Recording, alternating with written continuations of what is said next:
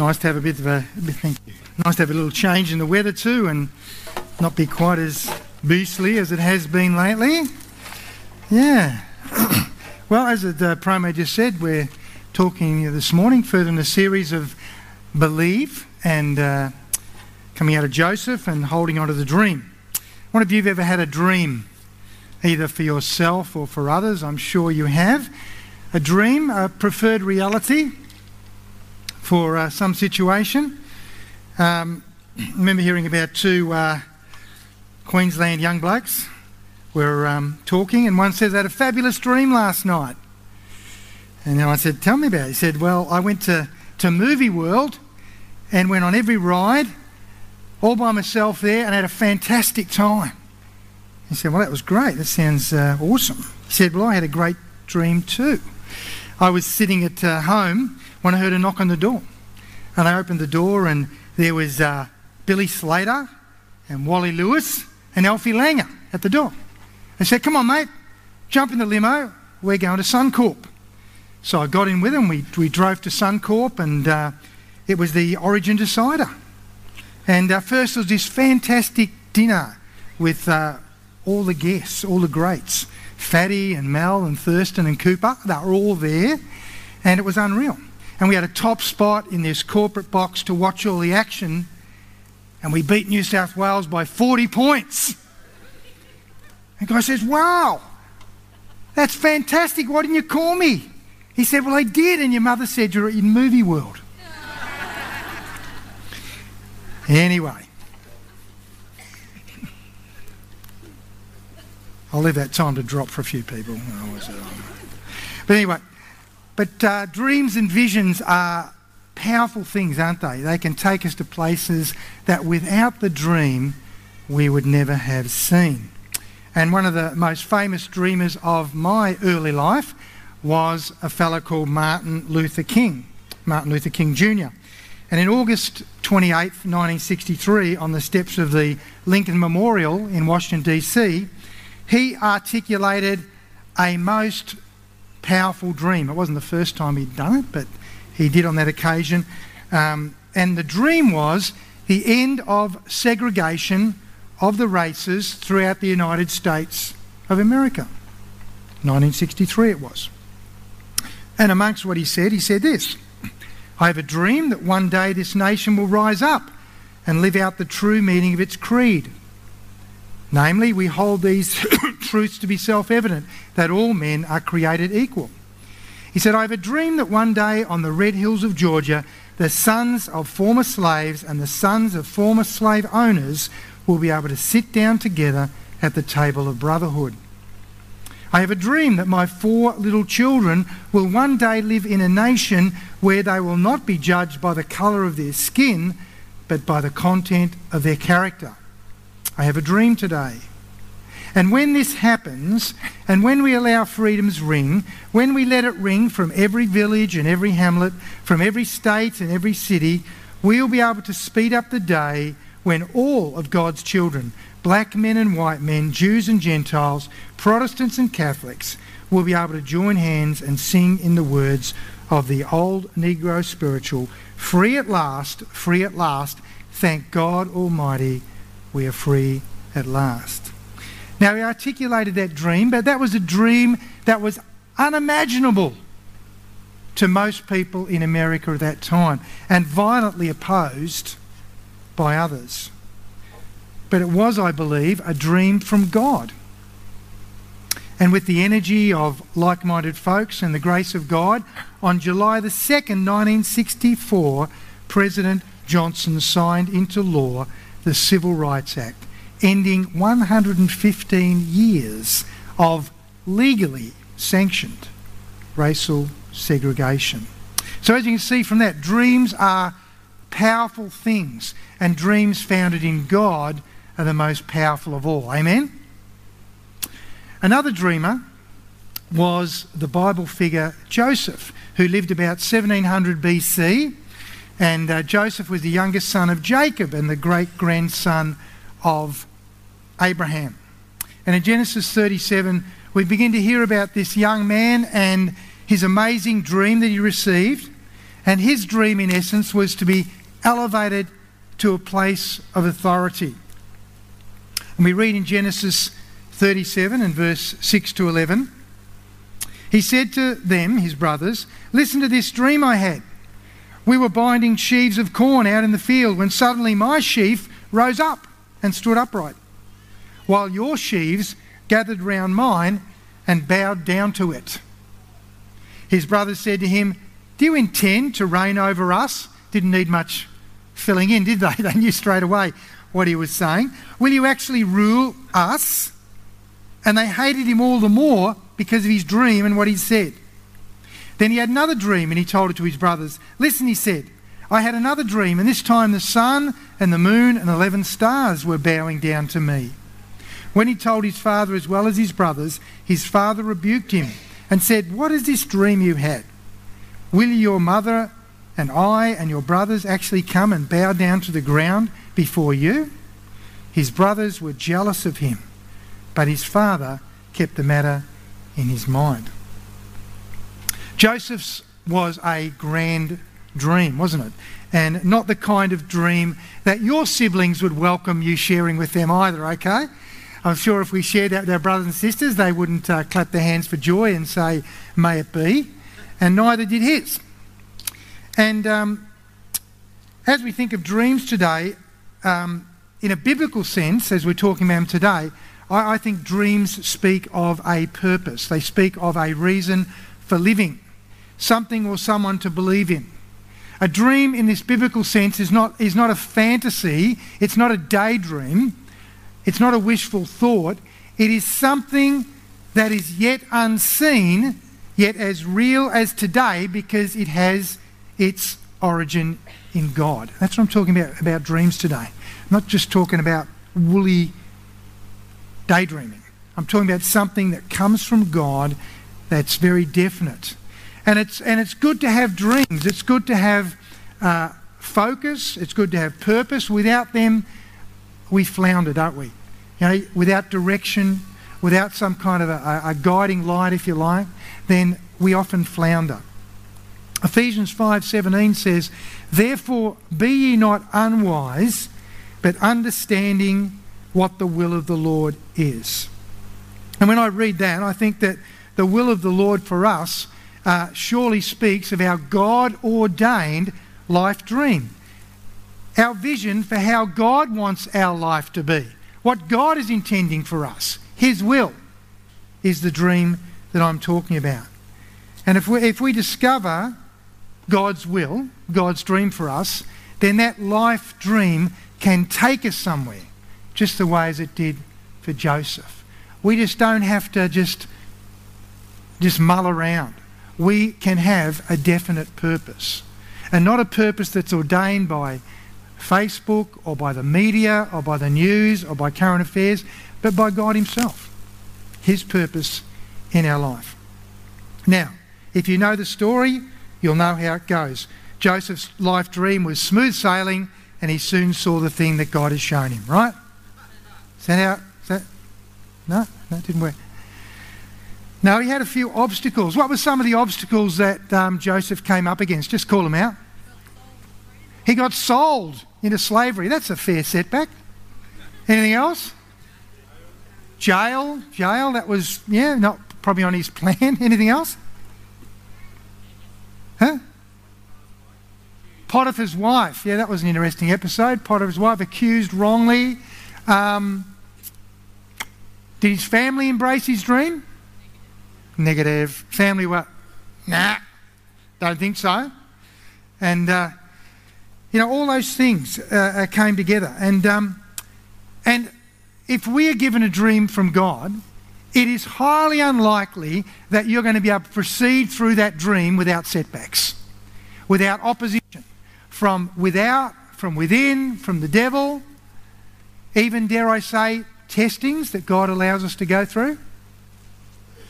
I know that's not comfortable theology in some quarters of the church, but nonetheless, I think it's true that if we're going to achieve something, we're going to go somewhere uh, that's really uh, productive and positive in God, then there's, there's going to be setbacks. And some of you maybe right now are in the midst of setbacks to your dream. I want to encourage you this morning don't give up too easily. Don't give up too easily just because you're, you're facing some obstacles. Because, you know, because someone wants to throw you into prison or someone wants to bring a false accusation. You probably won't get sold into slavery in Australia. But setbacks come to us usually when we've got something, a direction we're headed in. What was really significant about Joseph in regard to the dreams he was given was this he understood that God had spoken to him. And he understood that what God had declared about him was true no matter what the circumstances indicated. Now, that's a strong faith position to arrive at, but that's certainly what Joseph did. He said, I'm not looking at what's going on around me, I'm going to look at what God promised me. Genesis 39 2 is, uh, is one of those strange scriptures. It's a great scripture, though, because it defies the logic of Joseph's circumstances. It says there in Genesis 39 2 And the Lord was with Joseph, and he was a prosperous man, and he was in the house of his master, the Egyptian. Well, hang on. God's word calls Joseph in that moment a prosperous man.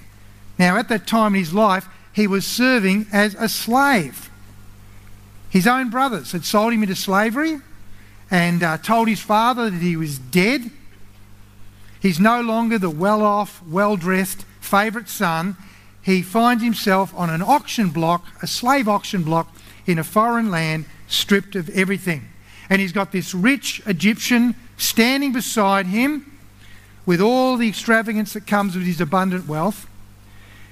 But the Bible, in that moment, records Joseph as being the prosperous one. It's amazing when you think about it. But see, God's view of prosperity, God's view of blessing, is very different to what we often understand. Material things are not the only indicative of prosperity. In fact, they can be quite the opposite. They can be actually just a lie. True prosperity is knowing that God is with you. That's true prosperity, knowing that God is with you. True prosperity is keeping His vision alive in your heart. That's true prosperity. It's not wealth itself, but God's favour, God's anointing, God's power working in your life. Can you say amen to that? It's true. If all you're going to have is the signs of prosperity is what car I'm driving, what house I'm living in, what my bank balance looks like, you're going to be off the track. Prosperity in God is not just those things. It can include those things, but it is much more about you knowing that God is in your life, that He has you and you have Him. That's true prosperity. There's no greater gift.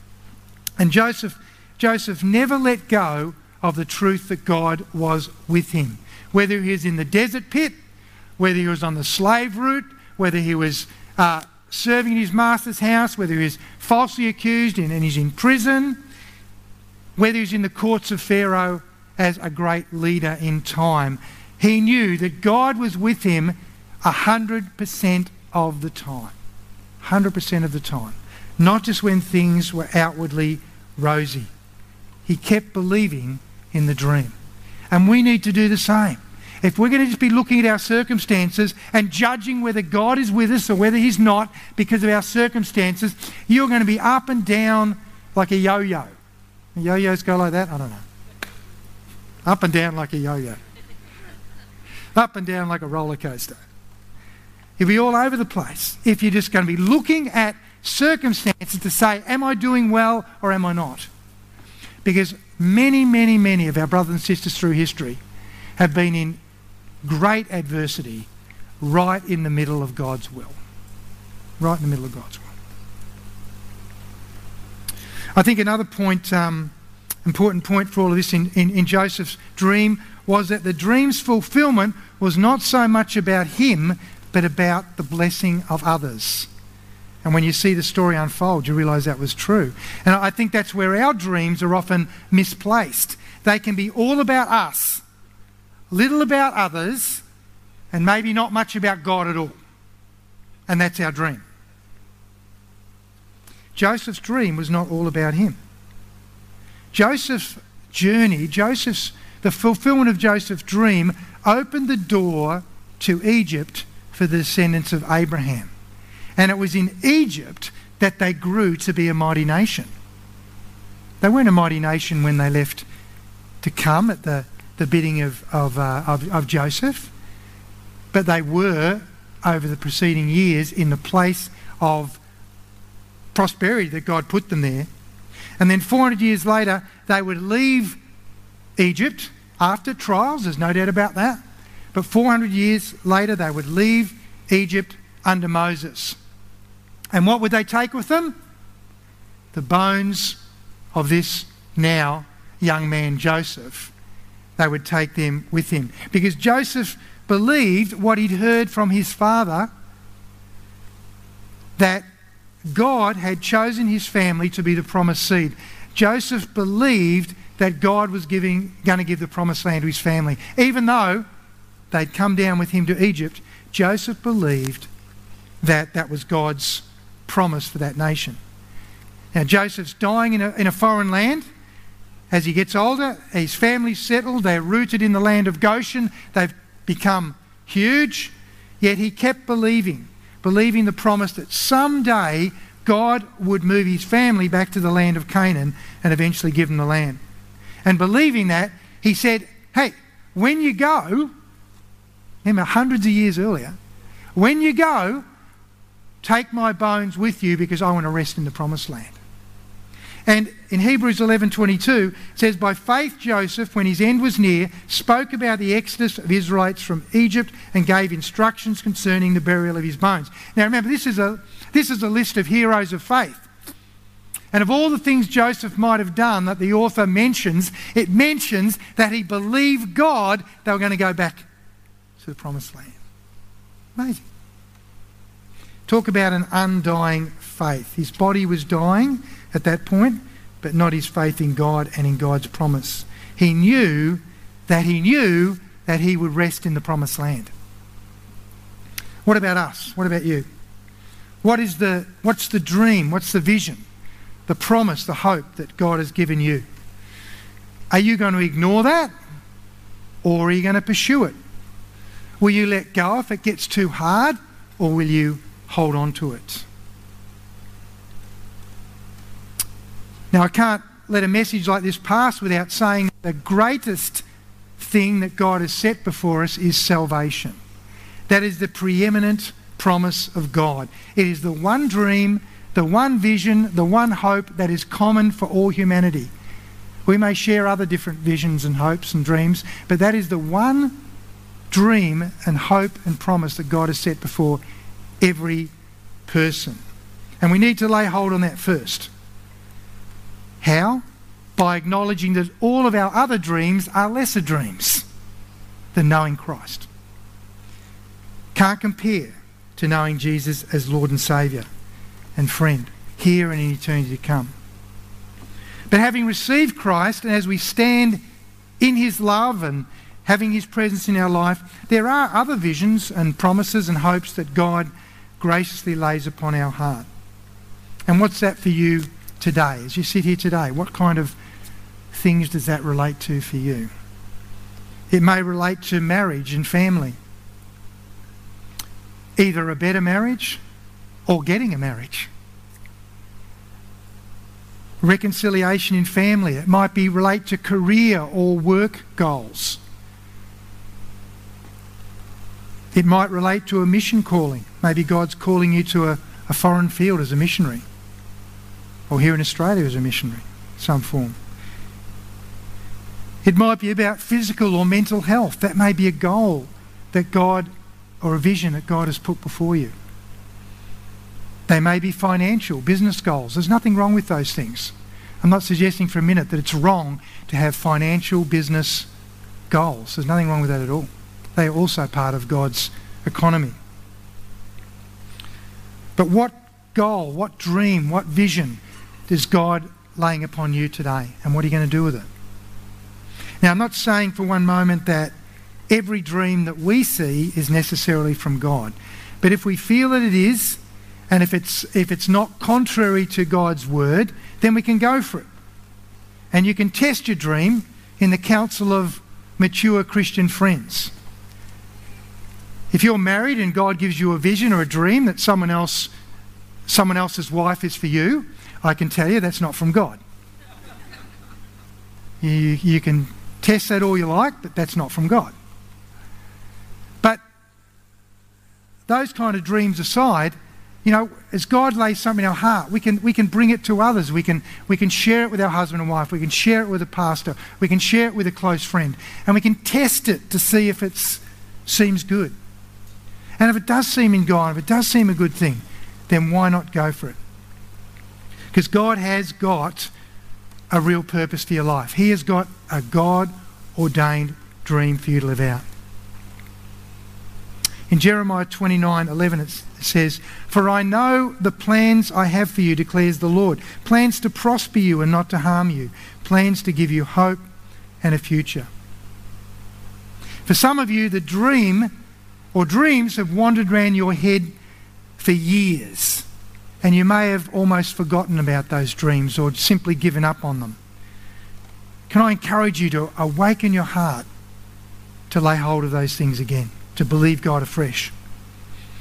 Or maybe He's laying some new and fresh dream upon you at the beginning of 2017. Don't push it aside. Test it. And if it seems good, go for it. Just as it was for Joseph and Martin Luther King and every other person who's dreamed a good dream, there are steps we'll have to take to see the dream realised. I was looking at our everyday catalyst card and I found it full of potential steps that can help us see God's dream come true in our lives. I saw things like intentionally engaging with others applying ourselves to spiritual disciplines like Bible reading and prayer and journaling, engaging in a small group for discipleship, sowing into our families through home devotional times, serving in some capacity, maybe CRI is the step that you need to take for your dream. Faithfulness in giving the things we are believing God for, the things you would like to see in your life, are probably not going to just happen. You're probably going to wake up one day and find this is now true for you. We have a role to play in the process. There are steps to be taken. And following through on the encouragements that are found in the Everyday Catalyst card will certainly set you in the right direction. So as I come to a close, if you've never, if you're here today and you've never embraced the greatest promise, the greatest dream of all, eternal life with God through Jesus Christ, then I can only earnestly encourage you to take that step. And we would love to, to pray with you about that. Because that is absolutely and truly the key that opens the door to every other real treasure in life and life beyond. But for every one of us today, every one of us, if you can, can I encourage you to see God's dream for your life? Not for someone else, but to see God's dream for your life and to receive it as His gift to you. It's a gift He gives us. And then hold on to it in faith and decide that every day you're going to live in a strong conviction that God is willing, God is able to pour out his ever present love and grace into your life, that we might be blessed and be a blessing. Let's stand together. Let's just close in prayer. Father God, we thank you this morning that, Lord, you have not left us without direction. You have not left us without vision. You have not left us without goals and dreams. But, Lord, you freely give into the hearts of your children, your mind for them, your direction, your way. And I pray for each one of us today that we would have open eyes to see, ears to hear, hearts to receive what you are saying to us about even the direction for this year. and what steps we might need to take to see that come to pass. Lord, may we be bold in faith to believe you and trust you for greater things than we've presently experienced.